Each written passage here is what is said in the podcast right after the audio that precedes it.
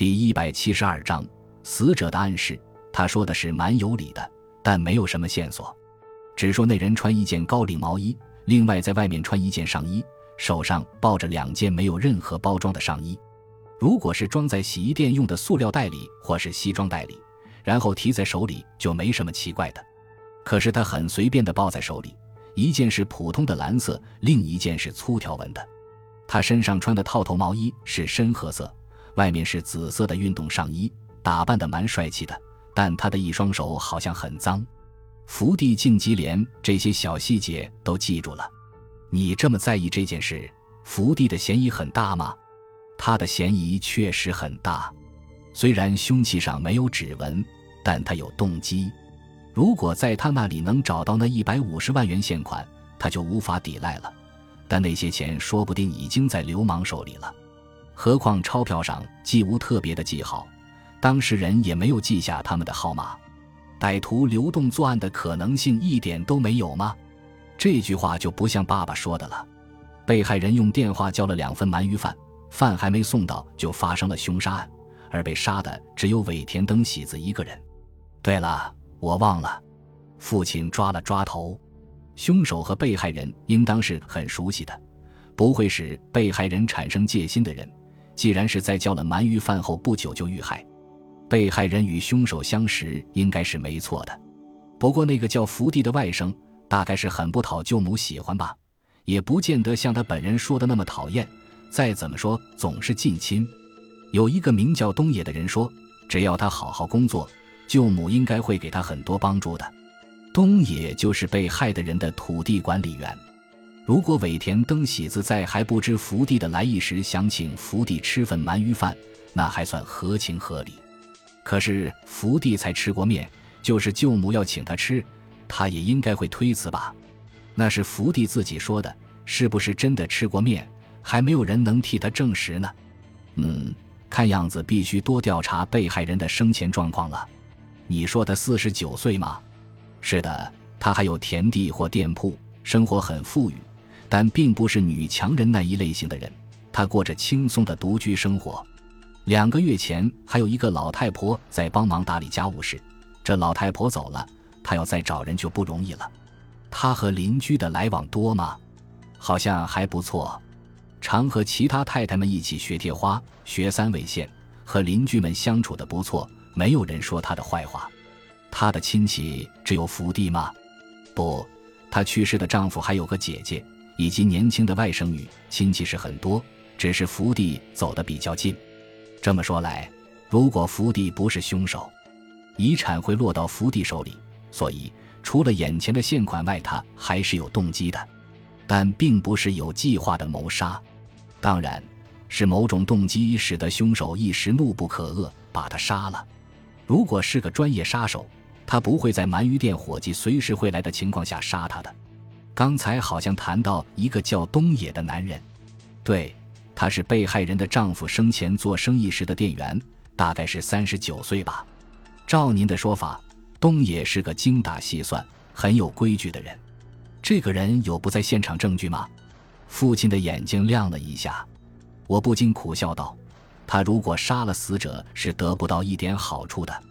如果那些土地换了主人，他甚至就有失业的危险。”可是，挪用公款或情急之下糊里糊涂下手，也不是没有可能吧？虽然土地是交给他管理，但是并没有信任到把印件或存款不交到他手里的程度，而且他又不在现场证明。三点半时他在家里，替他作证的是他太太。在三点四十分左右，东野曾接了一个外面打来的电话，对方已确认了这件事。除了烟店的伙计以外。还有没有人看到什么或听到什么？从前面的电车砖用到巷里走不远，有几处庙宇，是个清静空寂的地方。在前面的巷道还有一些商店。山手线这一带的人们也开始对邻居漠不关心了。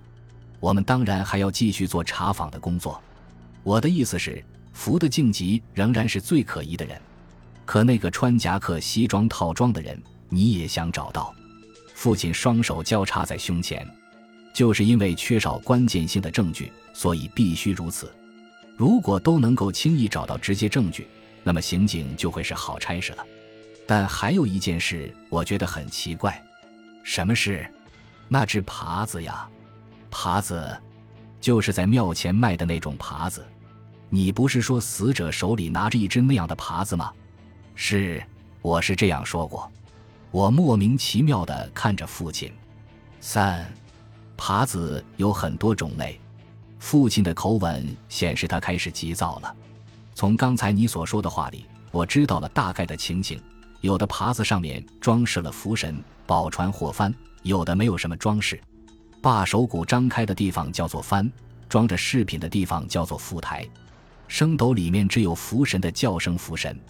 在松上贴满桂扇，上面又装饰假面具或财宝箱的就叫贵扇。还有一种叫鬼把，并不是上面有鬼面具，而是有丑女面具。此外，很少有装饰品。翻的古书很少。因为像鬼的手，所以叫做鬼罢了。我想就是那种鬼罢了，好像把粗手指张开的样子，上面只有丑女面具。但这耙子有什么问题呢？如果就像你说的是鬼罢，那么死者是想用这个来和凶手对抗。那鬼罢真的原来是放在房梁上吗？东野是这么说的。我记得登在报上的死者照片，长得蛮好看的，身材高大。可以算是好看的，而且她化妆化得很浓，看起来不像是四十九岁的女人。这样一个漂亮又有钱的女人，难道查不出有什么桃色新闻吗？到目前为止还没有。她丈夫去世已经有七八年，但从来没有听说她有不轨的行为。在这方面，她似乎是个很保守的人，要不然就是她保密的功夫太好了。父亲带着嘲笑的口气说完后。看一看座中，五郎，你也累了，我们去睡觉吧。不，没关系。如果您想到什么事，就说给我听吧。父亲半闭着眼睛，好像快睡着了的样子。但是我知道，当他以这种表情说出心不在焉的话时，正是他要认真思考的时候。我也没想到什么事，只是逐渐觉得福地说的是事实。父亲张开眼睛说道：“正如你说的，如果是说谎。”谎话编的就太奇怪了，所以我要好好想一想，为什么那个人手上拿两件上衣？我也想过了，可是没有一点线索，实在想不出什么名堂。不能说完全没有线索吧？他拿着两件上衣，还说三点四十分大概还来得及，是不是这样说的？是的，但是只有这样啊，这些可以成为调查的线索了。你看，福地在看到那个拿上衣的男人时。他就会觉得奇怪，停下来看个仔细。如果换一个感觉迟钝的人，就不会认为有什么不对劲。检票员大概就是这一种人，他每天看着各式各样的带着大小行李的旅客，所以他一定会视而不见。也许是那样吧。现在我们说上衣吧，上衣本来是用来穿的，由于他身上已经穿了一件上衣，手里又拿两件上衣，那一天好像比较暖和。福地自己就穿了一件毛衣和夹克。现在我们言归正传，上衣是用来穿的，可是他身上已经穿了一件，另外两件是要换的，也就是不需要马上穿。可是他另外又没有行李，可见不是要去外地旅行，大概是爱打扮的人吧。不过至少他应该像你说的，放在袋子里提着走才对呀。不管怎么想，因为爱打扮而随身带着两件上衣，似乎说不通。或许他并不是自己要穿，而是带去给别人穿。如果是从洗衣店或服装店提出来，一定要装在袋子里的，不可能直接拿在外面。用袋子装固然是很重要的，但不用袋子装的目的并不完全在于避免皱褶的产生。我想他可能在赶时间，必须把衣服准时送到某地，这一点比较重要吧。他嘴里是说大概还来得及，象题就在这里。